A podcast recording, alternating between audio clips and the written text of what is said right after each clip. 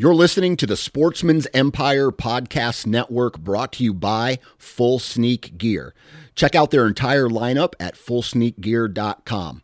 Also, be sure to check out our entire stable of podcasts at sportsmansempire.com. HuntStand is the most popular and functional mobile hunting app on the market.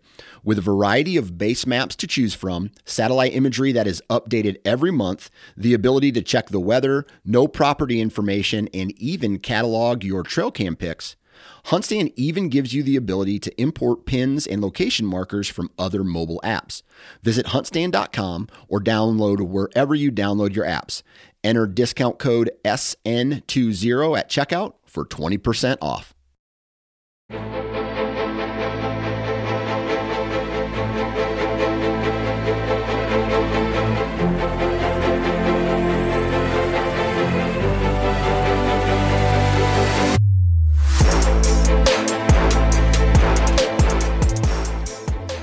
Ladies and gentlemen, welcome to the Michigan Wild Podcast brought to you by Lake State Land Co. If you're looking for uh, your little slice of heaven, a uh, new piece of property, whether hunting, farming, agricultural, rural, lakefront property, be sure to check out the folks over at Lake State Land Co. Help you get into the piece of property of your dreams.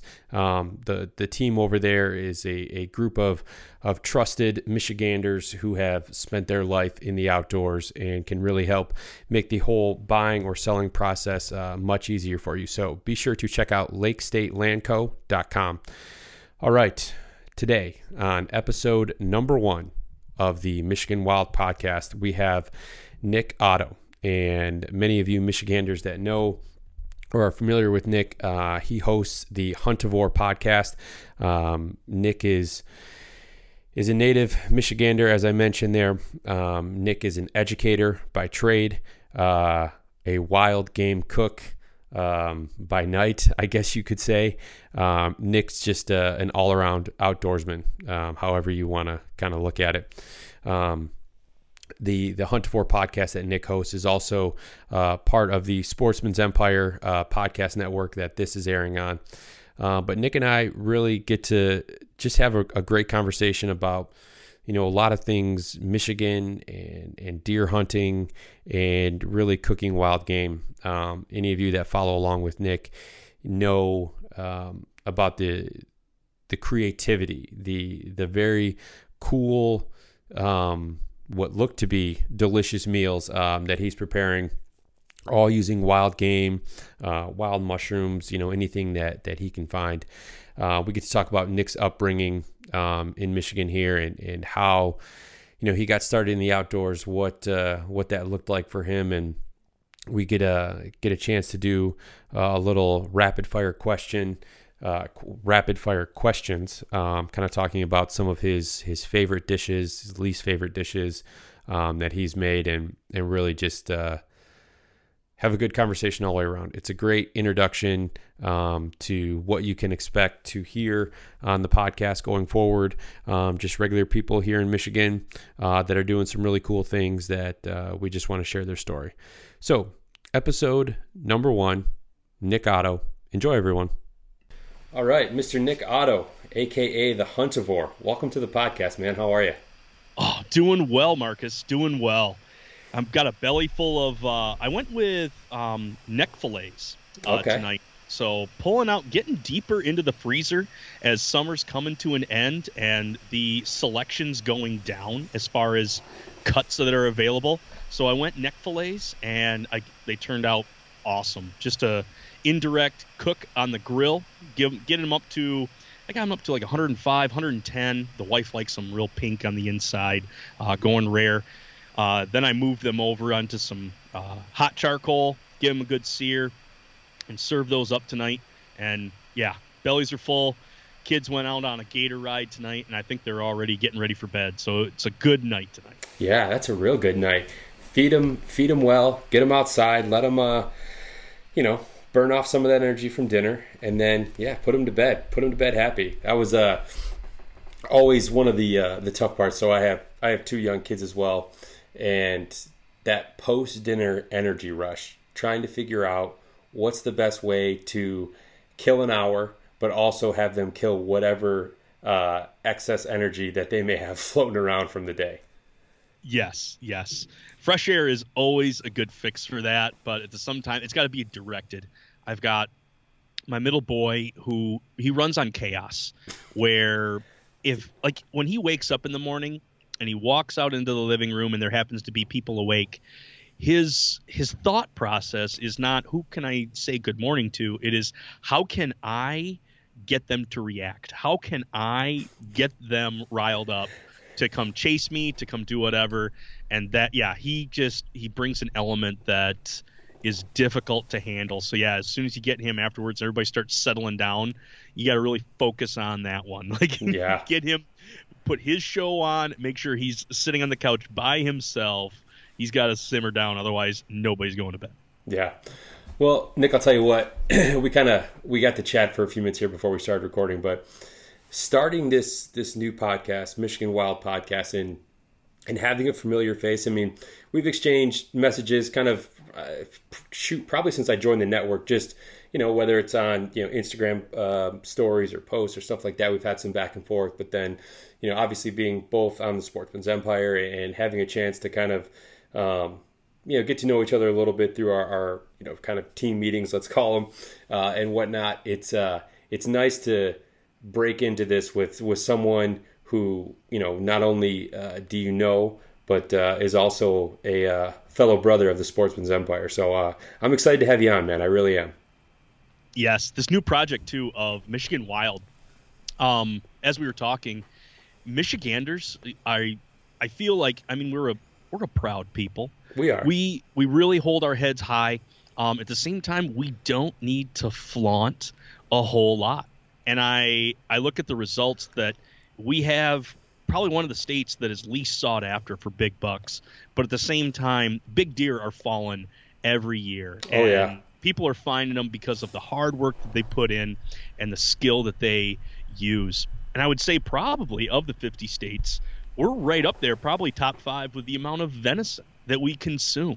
We really enjoy uh, our natural protein. We love to utilize the hunted flesh that we've gone out and gotten. I mean, shoot, the two guys that are big right now originated from Michigan. We're yeah. looking at um, we're looking at Nugent and we're looking at Rinella, two big names. They they came from Michigan, so we've got a great heritage here in Michigan. And I think like yeah, we need a specific podcast on the nation just about us, just about what we do. Yeah, well, ladies and gentlemen, here it is. you know, you're absolutely right there because, you know, I think about, you know, where I grew up, and I think, you know, you and I grew up in very similar areas, not in terms of geographically, but the upbringing, um, you know, what was around us, you know, small, to, you know, small communities, um, things like that. And, you know, hunting was, I mean, it was something that, that we started at a super early age, right? Like, I mean, just, I, I everyone in my community did it. But going back to what you said, we did it because it was how we ate, right? Like that was that was a way to get you through winter, you know, hopefully to to the following season.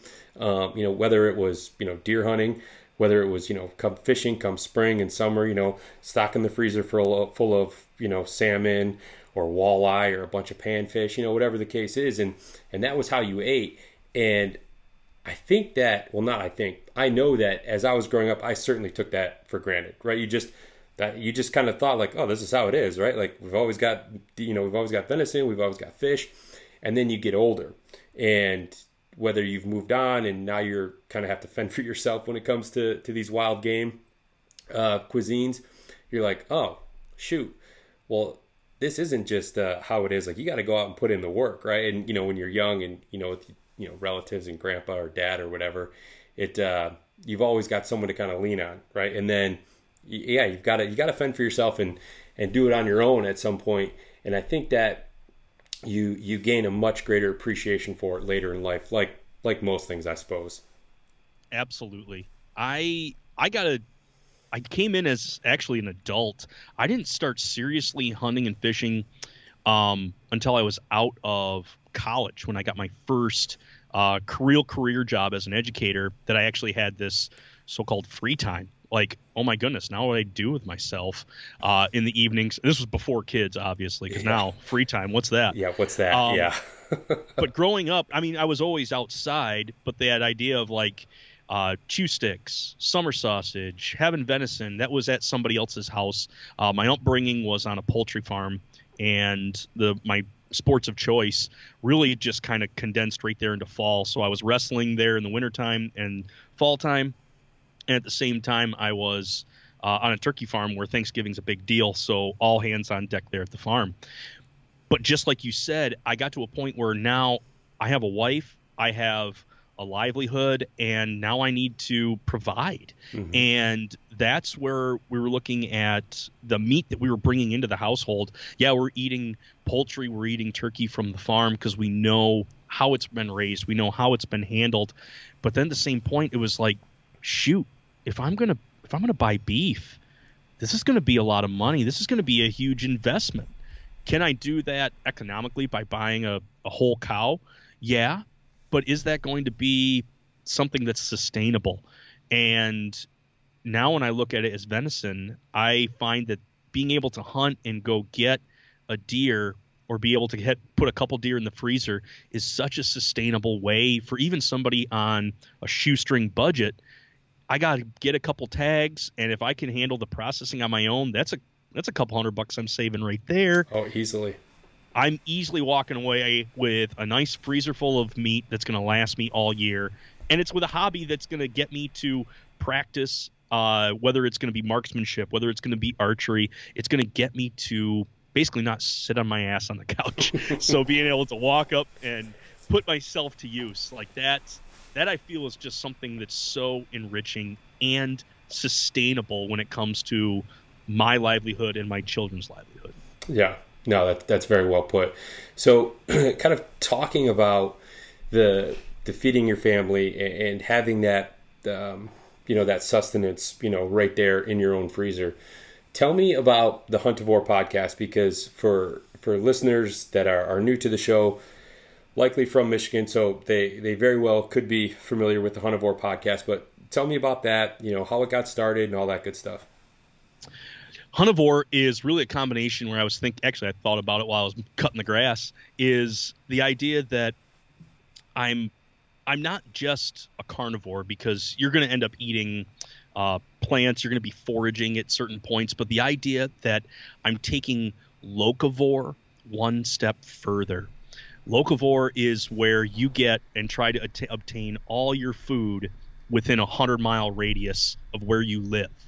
And by the idea of that is, you know, you're saving on fuel that's been put into those those vegetables. So there's not a truck that's getting that across country. You're getting from you're saving fuel. Uh, you're helping out local farmers. You're helping out local ranchers. But at the same time, you can have a relationship with these folks and be able to know exactly how your stuff was raised. And so, stemming off of that idea, taking it one step further, well, shoot, now I'm going out and I am acquiring that animal. I'm acquiring that forage one step over and being able to then take what I would normally have to go to. Well, this is a Michigan podcast. Go to Meijer because everybody knows what Meijer is. Uh, instead of going to Meijer, which happens to be you know a great grocery store, but at the same time I can save money there and put that into something else by being able to provide protein. And so that's where kind of my, my first idea with it, with it started. But Huntivore is just that idea of, man, I've been given this awesome blessing of protein or of mushrooms lately or of fish or whatever it is. And I want to make sure that I uh, serve it up to the best of my ability.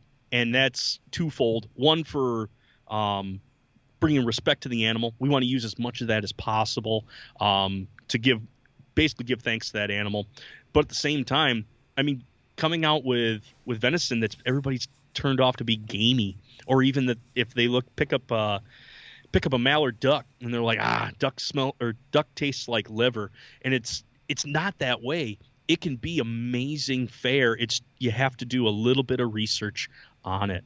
So if you're sick of mushy salmon, if you're sick of livery ducks, if you want not dry pheasant, like all it takes is a little bit of research, maybe a little bit of listening to the Huntivore, and go. basically applying that into how you serve that up. And ultimately, we're going to then bring wild game to the next level. Can it be fancy? Yes. Does it have to be? Absolutely not.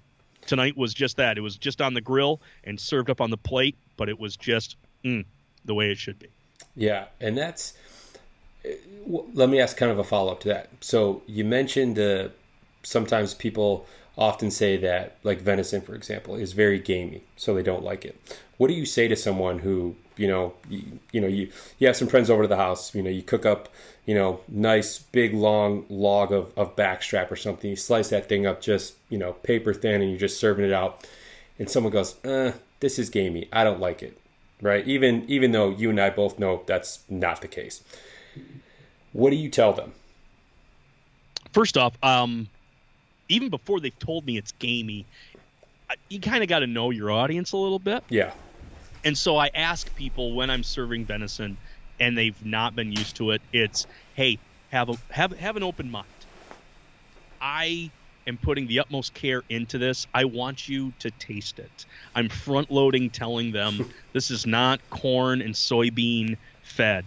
Well, maybe they are because they are. Maybe, right, right. but at the same time, they browse. They're all over the place. So is this going to taste like beef? No. And to front load that and tell them, hey, this is going to taste different, but I want you to I want you to enjoy this. So when they do give up to there and they're like, mm, like I don't I don't want to. It's gamey. It opens at least opens up the door to be like, how have how have you had venison? Well, you know, my uncle Jerry, he uh, he used to throw this on the grill and cook it all the way through till it was gray and it was like shoe leather. And it's like, you know what? Uncle Jerry is a great guy, but at the same time, he doesn't know how to use his Weber grill. let's let's open this back up again. Let's let's show you what we know venison to be. So making sure that I front load that to say this is not going to be beef. This is going to be venison. This is going to taste different, and that's where you're going to throw that word gamey in. Try to avoid gamey. Try to find the nuances, and at that point, you might even turn a few naysayers into people who then want to enjoy venison. Yeah, I mean, that's the thing is, uh, you, you hit the nail on the head there, talking about having an open mind. Because if someone comes into the conversation with this preconceived notion that I'm not going to like it, it's it's going to be gamey or it's going to be tough, whatever the case is, then you, have to it, it you met you have your work cut out for you. I guess is a good way to put it because short of them, you know, just trying it again, like it's going to be really hard to change that that perception. And that's one of the things that I try to to do the same thing on my end when, when introducing you know wild game to friends that that don't hunt that that don't ever get a chance to really eat is like it's all in the preparation. And that's one of the things that I, I love about you know especially the stories that you're putting on instagram the posts and the conversations that you have with your guests is is the preparation because you know i'm i'm guilty of from a, a wild game standpoint like i've got your you know i take your basic cuts um, I, I cook them, you know, the the way I would like them to, you know, pink to, you know, it's called medium. Yeah, probably medium is probably where I like most of my my red meat. But you know, don't go overboard on the seasoning. You know, salt, little salt, little pepper, little garlic, and and boom, away you go, right? But what I like is is you take all these kind of I don't even want to call them throwaway cuts, right? But cuts that a lot of people aren't utilizing, and you're turning them into like these amazing cuisines. I mean, I think I saw what you have like shredded venison taquitos or something like that the other day. Like it's just something that I wouldn't even think to make. But where does I don't know if like inspiration is the right word or where are you getting the ideas to make some of these meals? Well, now that I'm no longer having to cut weight, like I'm letting the fat kid in me really shine, and I I find things that like really taste good, or things that really excite me whether it be through Instagram, whether it be through an old cookbook, whether it be through um, something I have at a restaurant, and I think about what what cut do they use for this, and then there be, kind of becomes an alchemy where now I got to try and do that with a piece of venison. Um, understanding the musculature and understanding how each of those muscles works helps you translate that into how you should prepare it. So, for the sakes of something like shredded, like I made those taquitos, or something where I'm going to be able to make barbacoa, which just happens to be one of my favorite things to make out of shoulders, that there's so much connective tissue, there's so much I don't want to. Well, it's silver skin. There's silver skin in there. There's connective tissue. There's so much gelatin that's available. That shoulder needs to be low and slow. It's going to be a barbecued cut. Whether it's going to go on your smoker for a long period of time, whether it's going to go into a Dutch oven, into the actual oven, or whether it's going to be in your crock pot. I mean, that's the Midwest staple right there. Yeah, Throw that on the counter. but by applying what I know from that cut, knowing that it's hard worked, everything close to the ground, the head and the hoof. Once you work away from that, things start to get more tender. But if it's right there close to the ground, say the neck, say the shoulders, those are going to be great braising cuts. So now you throw those in your crock pot. I have shredded venison and I've seasoned it with, you know, maybe it's a Mexican seasoning, maybe it's straight just black pepper and garlic and salt. Whatever that is, I can then apply that into any sort of dish that I want rather than pigeonhole myself to th- say like, well, this is the only way I've known it before to use it. Like you can take shredded venison and go a hundred different ways. Yeah. You can take ground venison, and I mean, I know burgers are a staple, chili's a staple, but there's a hundred things that you can do with ground. Even it doesn't have to stay right there in stuff that we're we're pigeonholed in. Yes, it's comfortable, but if you never get outside your comfort zone, Where's the excitement in that? Yeah. Now I living. find excitement in the kitchen. Yeah, I find excitement in there, I mean I'm going to do my best. To, if you know, I've kind of made a pledge to myself. Whatever I make, whatever I kill, and whatever I make, I'm going to end up eating. So even if it doesn't work out, like I'm still going to have to swallow it down. The dogs are going to help me with that. and so believe me, there are recipes that go that route. But at the same time, it's just applying how that animal, what muscle groups you're using, and then that helps you apply it into a dish that you find. You see something cool on a reel from from Instagram, well, make a note of it and then take that and be like, well, what cut did that person use or what cut how did it react? What did it look like? And then you can apply that right into your venison. So you kind of work backwards as you as you find things that you really like and want to explore. Yeah, and that's one of the things that I never really thought about it that way. And it's a it's a very simplistic approach, right? Just understanding, you know, where the muscle is, how that muscle is being used, and then go from there. Because I mean, that's after you said it, or as you were saying, I'm thinking to myself like, oh yeah, like that's that's a no brainer. Like why why would why wouldn't I think of that? And yeah, the that's one of the things that I think a lot of people don't necessarily take the time to do. Right? They they get into the same pattern that like I just mentioned that I was guilty of of same cuts, you know, cooking everything a lot of the same ways, you know, grilling it or chili or burgers, you know, kind of the the staple things. Um, I think from my standpoint or on my end, that's more of my audience. You know, I, I have to, you know, you got to cater to the masses a little bit uh, in the household Absolutely. when you're cooking. Yeah, yeah. If, uh, if mom's not happy, no one's happy, right? So you got to make sure. But you know, truth be told, I I much prefer to eat venison over beef, just in in almost every scenario. Um, I mean, unless it's you know like a really good fillet or, or something like that. But even you know a good fillet and a, a good chunk of backstrap. I mean, six one half dozen the other, right? As far as what's gonna what's gonna taste good. And I think what maybe puts venison over the edge is knowing where it came from, how it got to the plate, and and the whole backstory as opposed to oh yeah I went to the meat market and, and you know grabbed some nice fillets off you know off the shelf or something like that. Yep, um, and it even as you as you work away from backstrap as you work away from fillet because people talk about fillet on beef being like the end all be all. Mm-hmm. At the same time, what is the most consumed steak when it comes to beef? It's the ribeye. Ah. It's not the fillet. The fillet is, in my opinion, and in a lot of other people's opinions as well, the fillet has less taste because there's less marbling, and there's less work being done. It's a muscle that's kind of kind of stagnant. Yeah. Same thing with venison. Um, the fillet or the tenderloin on the inside, absolutely super tender.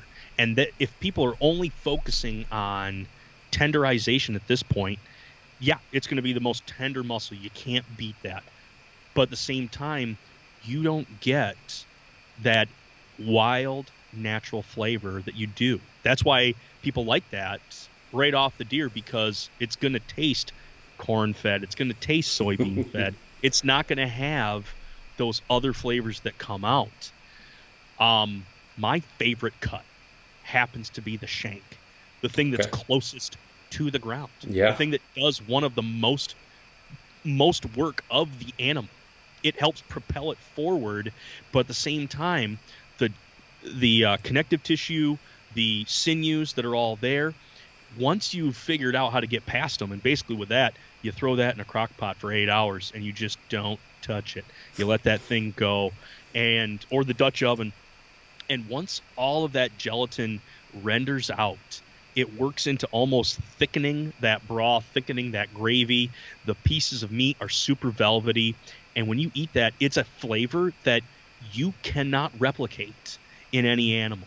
I don't care how much time you spend in the feed. I don't care if you go and even go to the lengths of buying uh, mutton or sheep or goat. Like you're going to get a little bit closer, but that rawness, I, I don't want to say rawness, that uh, wildness that you get off that meat is it cannot be replicated.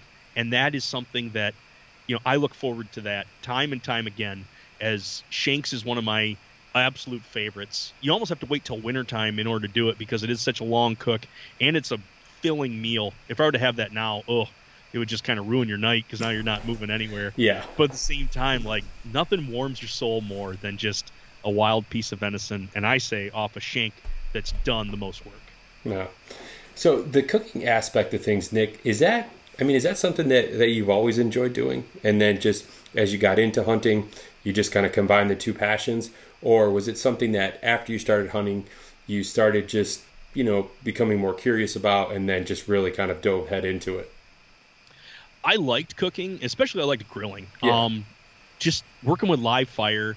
Uh, grew up camping as a kid, and so there was a lot of we use a tripod, and so it's basically just a hanging wire uh, mesh that hangs over the campfire, and so burning some wood down or using charcoal, and then you know making the the foil packs or oh yeah making burgers or even bringing steaks and just working with a live fire aspect growing up. I really just enjoyed that, and I loved getting the grill marks and getting uh, the char on there, and really trying to like play with different seasonings that were on that, and then working with that grilling aspect. I was really enjoying the idea of, of, of reaching out, trying different cuts, trying different animals at that point, and then all of a sudden the hunting opportunity fell in my lap. And at that point, I haven't looked back. It's actually accelerated my joy of being in the kitchen. That it's not just a place to be barefoot and for mom to take over. You you bring her the process cuts and then you go back to sitting watching football. I want to be fully invested with that animal that I brought in. And so now there's a weight to it and I really enjoyed that. So kind of just coming off of that live fire action and then walking it right up to now I'm pulling things out of I mean, shoot, my five acres over here, and being able to then bring in uh, an animal that I butcher myself, and that I can now work on cutting up each of the pieces and using each of those uh, in a different dish. It really does. It fulfills me and brings me a lot of joy. Yeah, no, that's that's uh that's what it's all about right there. Is is really uh, appreciating you know everything that that comes with the entire process. Now. I'm going to ask you a question here that I feel like has probably started more than one fight amongst friend groups here, and that is charcoal, wood fire, pellet, gas. Like, are you are you open to all of them, or are you like staunchly in the corner of you know charcoal or wood fire, or where do you where do you fall in that line? I mean, what did you call it? You called it a pellet grill? Yeah, like like a Traeger or something like oh, that. Okay shoot, because I thought those were just grown up easy bake ovens. okay, I see where this is going. I see where this is going. oh. Okay, now that I've let that out, whew, I already feel heat coming. Um, I I am open. Here's the thing too: is it's this is that thing. You know, this is a Michigan podcast. This is like East Lansing, Ann Arbor coming back together. Like we are going to fight each other because we've been grown up. This is Ford versus Chevy. We are going to butt heads no matter what style of cooking it's going to be, no matter what's going on. I, as I, I lean green and white. So anybody on the what, the east side of the state, I am going to try and find a way to put my dig in. All right, and I know the so-called Big Brother is going to do the same thing. I just anticipate it coming. But when I say that, is that here's what I want to say about uh, each of the cooking methods is that whatever is getting a guy to try something new, whatever is getting somebody to use the shoulder, to use the shanks, to use that God blessed piece of venison that they've been given, that that's going to make me happy. If you've got a bang, bang out great recipe that you do that pleases your family and friends on the Traeger, absolutely do it. And know that I love all of it, but I am going to try to put my slide dick in there every once in a while. I mean, the easy bake, I don't know that I would call that a slide. I mean, you kind of came off the top rope with that one. Like, let's be honest here, Nick. but it works. Um, what was the meme that I saw? Oh, we lost power here. Uh, oh, it was last year that we lost power. And my friend, actually, at that point, he had just gotten the travel or the the tailgater version of the the Traeger. Okay. He was very excited about it, and I sent him the meme of. I, it's just a guy stand. Oh no, it was um, Forrest Gump just standing in the dark room like he couldn't do anything, and I'm like, this is every pellet. This is every pellet grill griller right now with the. like you can't do nothing because you plug. You got to plug your thing in. Um, and I'm. But it, go ahead. Go ahead. Um, you know, I, I lean towards for myself personally. I love charcoal. I love playing with with charcoal, whether it's lump, whether it's briquette. Um, I really like that idea. There's a nuance to it. There's time that's invested into it, though. Um, and so, for if I'm doing something quick, I'm going to go over to gas. Um, I actually got one of the 22 inch uh, Blackstones that I've been playing with, and so I really like that for like burgers and dogs, super fast. Uh, when it comes to I, if I got to feed a whole whole gang of people here um, as quick as I can, that you can't beat how quick that is. But if I'm going to do a steak, if I'm going to do uh, a roast, or if I'm going to I'm going to try to smoke something, I'm going to go over to the charcoal and enjoy that. Yeah. Have you seen the uh, the Burch Barrels before? Um, the it's I guess you can kind of use it as either like a charcoal grill or a wood uh, wood burning grill, uh, but essentially it's it's it's a barrel. Um, but you can, gosh, I don't want to like butcher this because um, I've had them on my other podcast before. Um, but you can like raise and lower the lid to you know cook it on direct heat, indirect heat. It's on like this big tripod, super slick apparatus, really. Uh, I didn't know if you had if you had seen that before, or you know what your thoughts were on that. I had just um, saw it on the reel, I believe, and it looks like it looks almost like uh, if you've heard of solo stove, it almost yep. looked like a solo stove that was suspended or it w- was propped up and then you can raise and lower the lid at that point or that is that the griddle then? You can raise and lower that away from the heat yeah. uh, yeah that's this. correct. Yep yeah. Cool looking apparatus. That is something that I think would live in my camper, would live in my camp set. That if I wanted to try something out, where it's one of those things, that's a that's an attention grabber. Oh yeah that's yeah. Something that I'm going to be babysitting. I'm going to be next to this thing, either basting something or yeah, like trying to do a low smoke on it.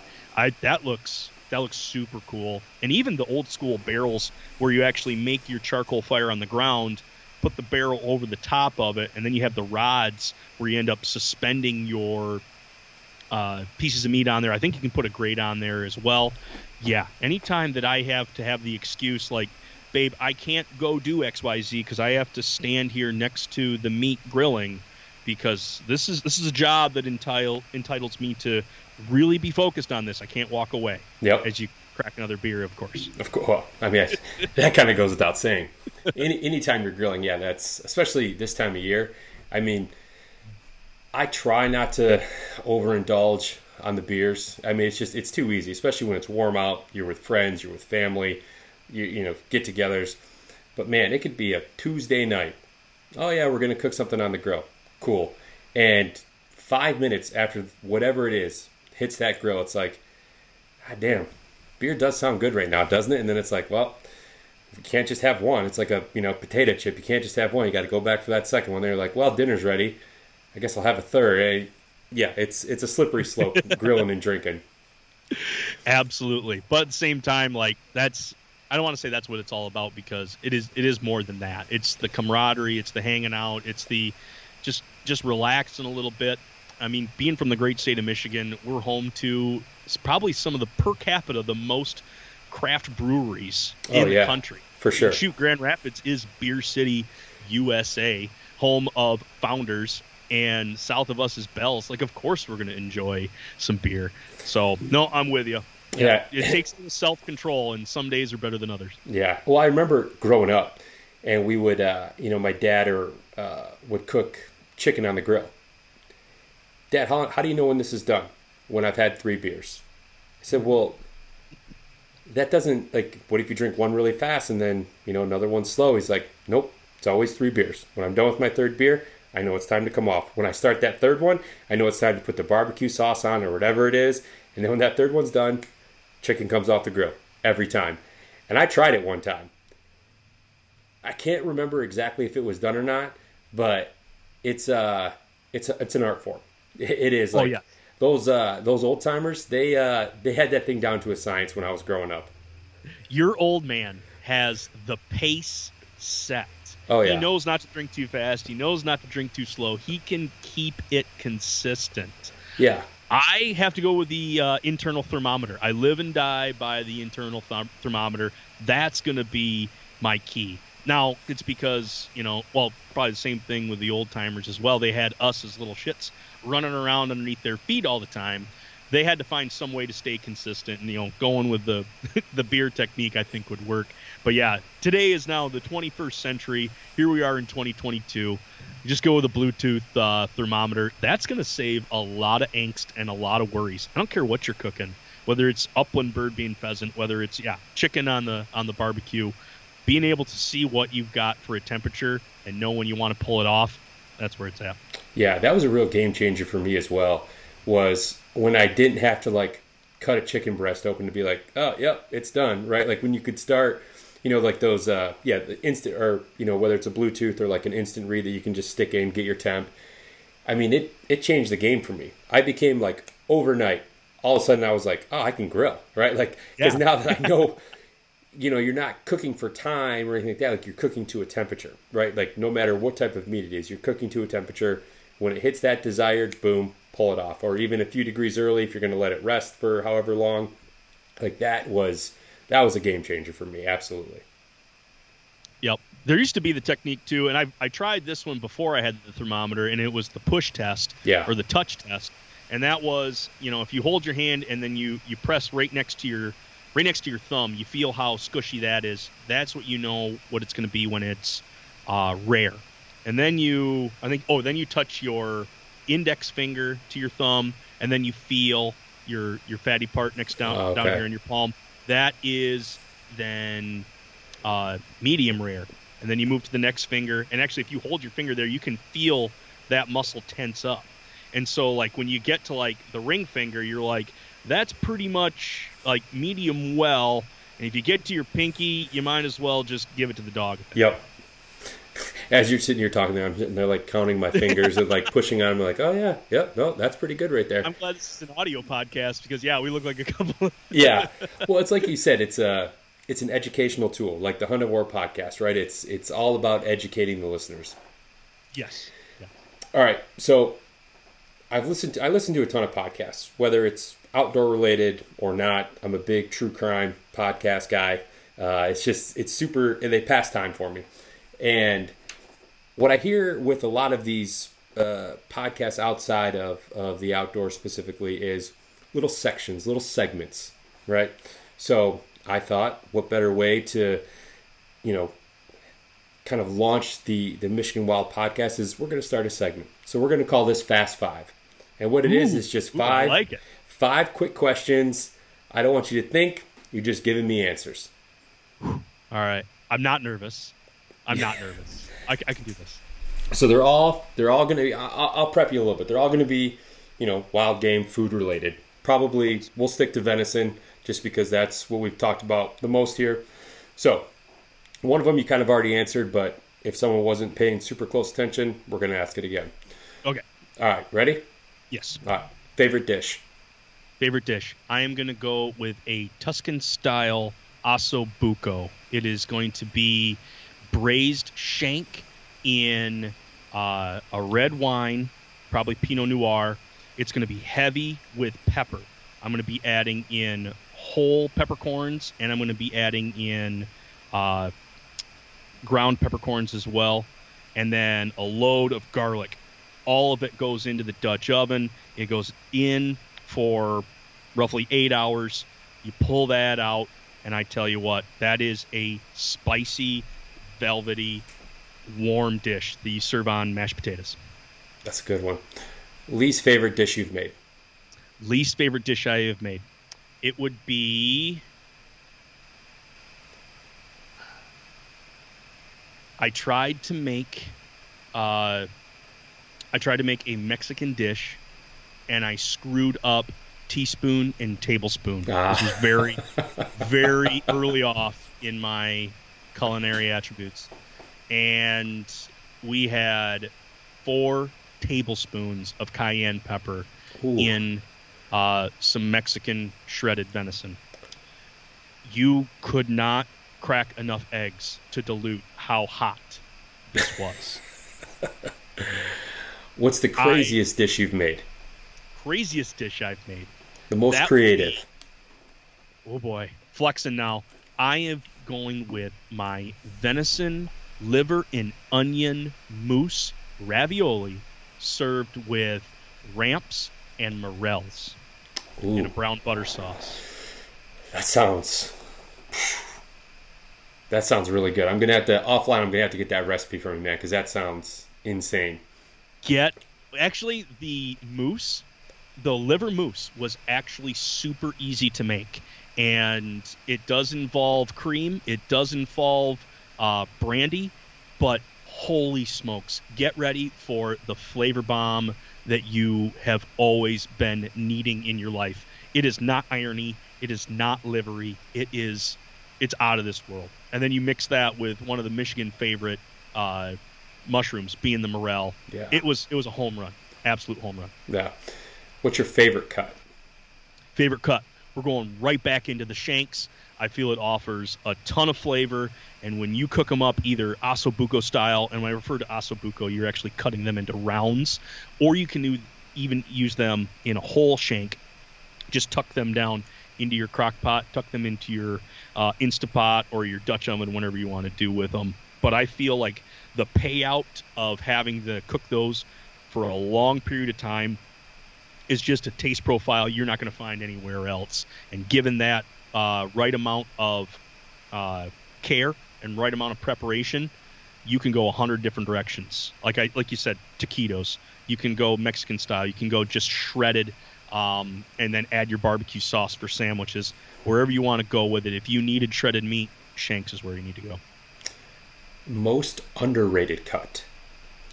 Most underrated. I think I cooked them tonight. That is going to be the neck fillet that is the continuation of the backstrap.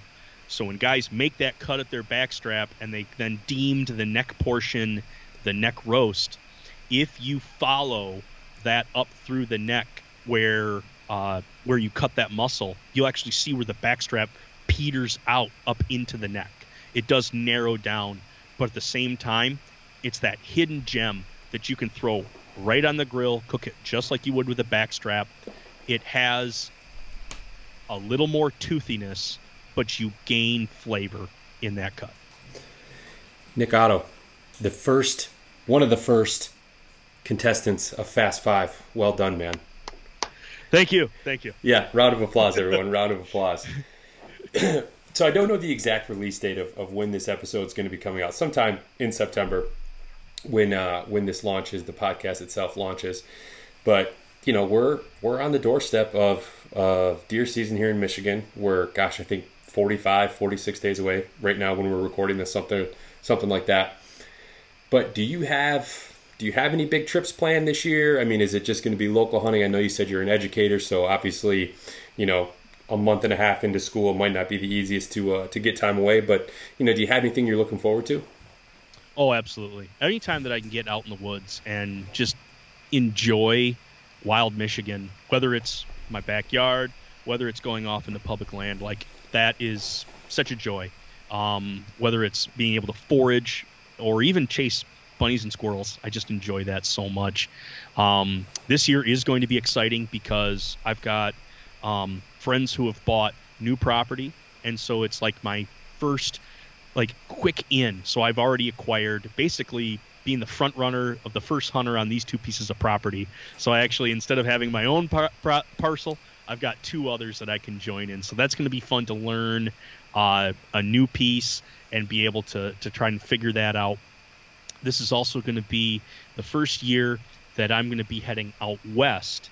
Um, we're taking a stab at archery elk this year in Montana, and we are just a couple weeks out from that. So the second week in September, um, me and a couple buddies, I think there's five of us total.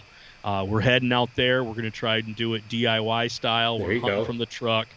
We're going to dive in. If it ends up being an expensive hiking trip, I'm okay with it. But at the same time, like I've already told them, I'm like, first one that walks out, I'm taking it. I've got oh, the yeah. general tag. Nothing is safe in front of me.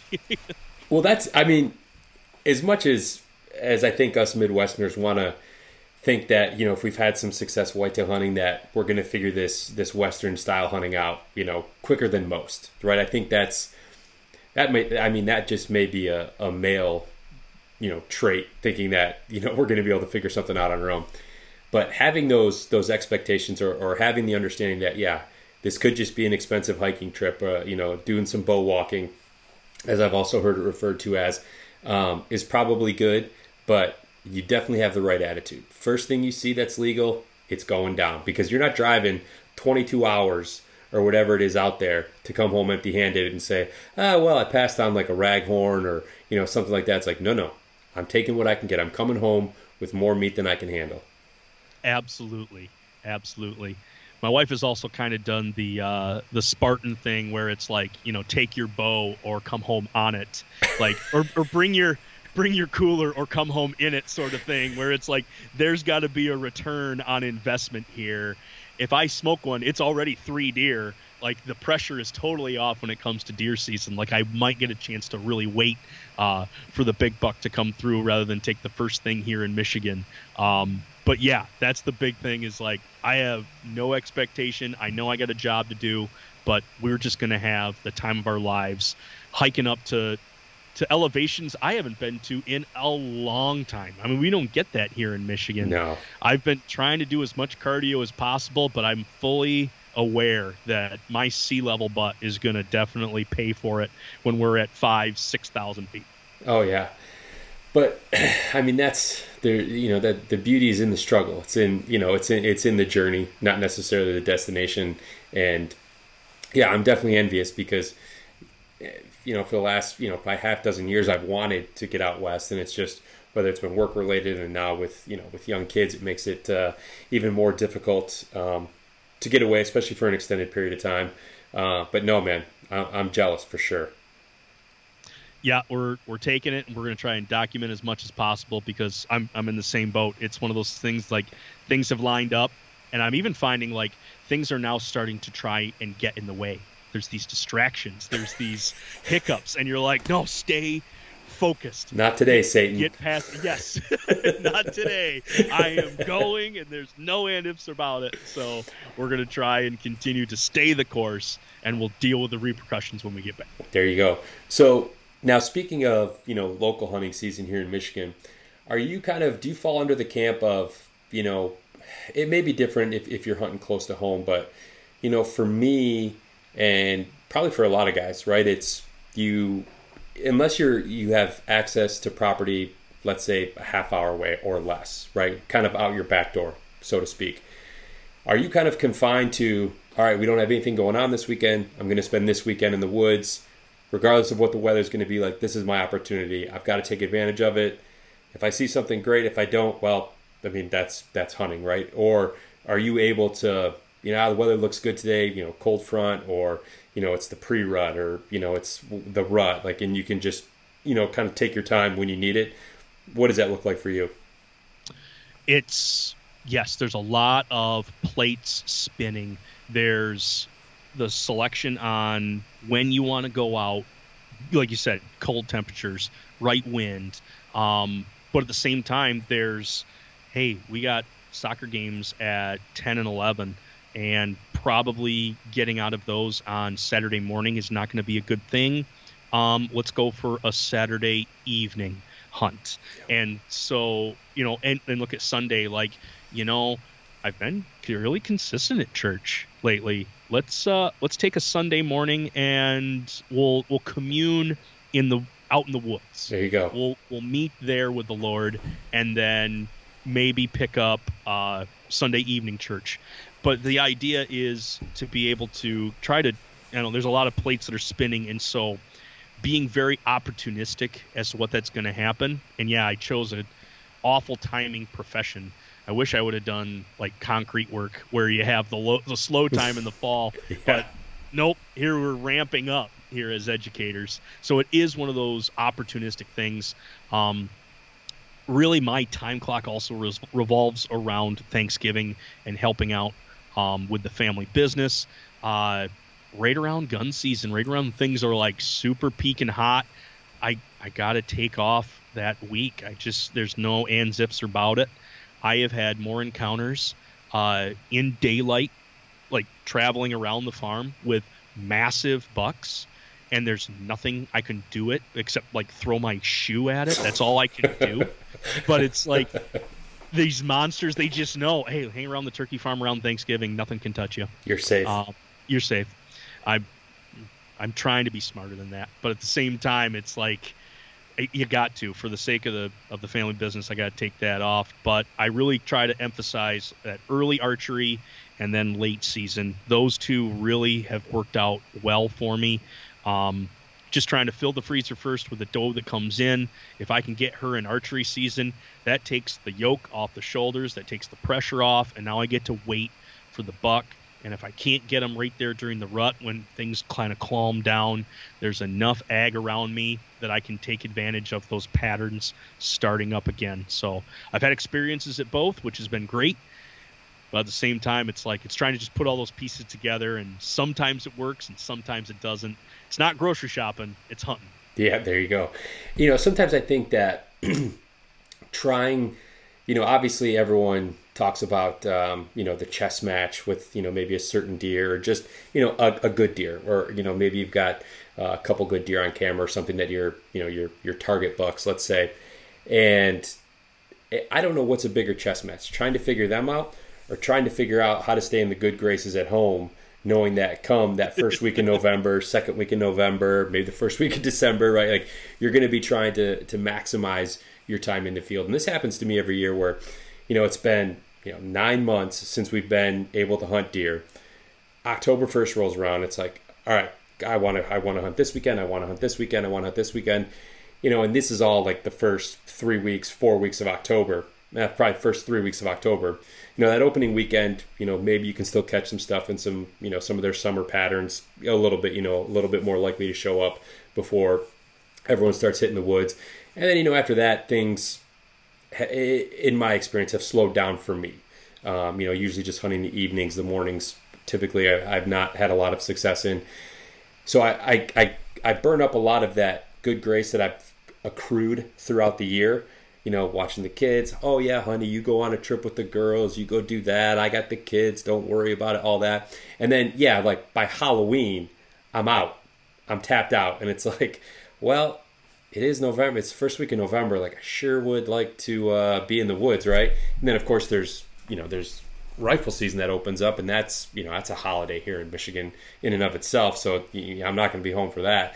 So I, I'm never sure which is the the greater chess match, the one I'm playing at home or the one I'm playing out in the field.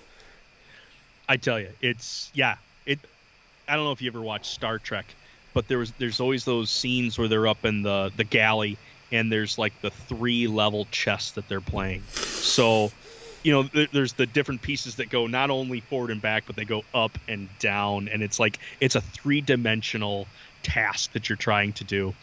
Um, I'm sitting here in the basement, and as I'm recording this, I did leave my door open out of my little office here. I have one child watching me right now, and mom is helping pick things up and she's going back and forth. So I really feel the heat. It all of a sudden got like five degrees cooler as we're talking about this chess match and families and seasons and how this all works out. I'd like to say that I have an answer, but I know that I have been in the doghouse many a times for the choices that I've made. And I just try to learn from those, but at the same time, like brownie points just because you earned them they have a shelf life and it's real quick. It is so you can't bank on what you did all summer to last you into uh, hunting season. It's it's just going to be one of the like you made the bed that you're sleeping in. You might as well just get what get what you can at that point. Being opportunistic is going to be probably the best thing you can do. Yeah that's uh that's a very good way to put it. Um all right nick we've been at it for gosh, almost an hour here, uh, which is good um, because it means that the conversation's been good. We've had a lot of good laughs that I've appreciated.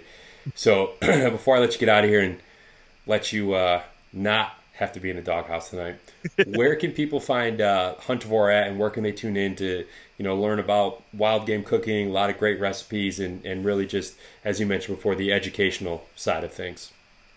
Yeah, um, you can find uh, Huntivore at Sportsman's Nation. I'm a part of that crew. There's 20 of us. There's 20 different shows um, that really are just guys who have a passion for the outdoors. Um, we all have jobs. We all have nine to fives and gigs that we have to do on the side, but we really have a passion for what we do uh, in the woods. And so I mean, there's a ton of shows on there, and I would say join in on mine as well. Um, I really want to be an educational piece. I want to, you know, have some laughs. I want to kick back a few drinks and and talk with people. But I really want to see if I can't help folks uh, with their wild game and how they prepare it and what their final dish is going to be. So you can find me there at Sportsman's Nation um, on Instagram. That seems to be the easiest way that I've been able to then get my content out um, as to what I'm doing at the grill or in the kitchen, and that's at Huntivore. Uh, you can find me there. I'm on Facebook as well, but it, it's really difficult right now with trying to get that to, to take off. Um, but I'm also on Go Wild as well. I'm trying to utilize that more um, as a social platform, and that is, I think it's Nick Otto at uh, Go Wild, but at the same time, it has my Huntivore logo on there. So yeah, look up Instagram. You can find me at Sportsman's Nation or wherever you listen to podcasts. Um, I don't think anybody else has picked up my name, so it's you could just type it into Google and find Huntivore, and uh, it should pop up there for you. Yeah, it's a very unique name, but it's also, at least for me, it doesn't leave any question as to to what Huntivore is, and uh, yeah, the name is spot on. Um, Nick, thank you a ton for joining me today. Uh, I really appreciate it. Had a ton of laughs, like I said, and uh, look forward to seeing what you cook up on the grill or, or in the kitchen as uh, we get into hunting season here. Perfect, perfect, Marcus. Thanks for the opportunity and keep your knives sharp, man. All right, man. Take care. All right. Well, there you have it. A big thank you to Nick for coming on and being the first guest on the uh, Michigan Wild podcast. Be sure to stick around, guys. Uh, we got some great guests coming uh, in future weeks and future episodes that I think you guys are going to really enjoy. So until next week, get outdoors and go explore.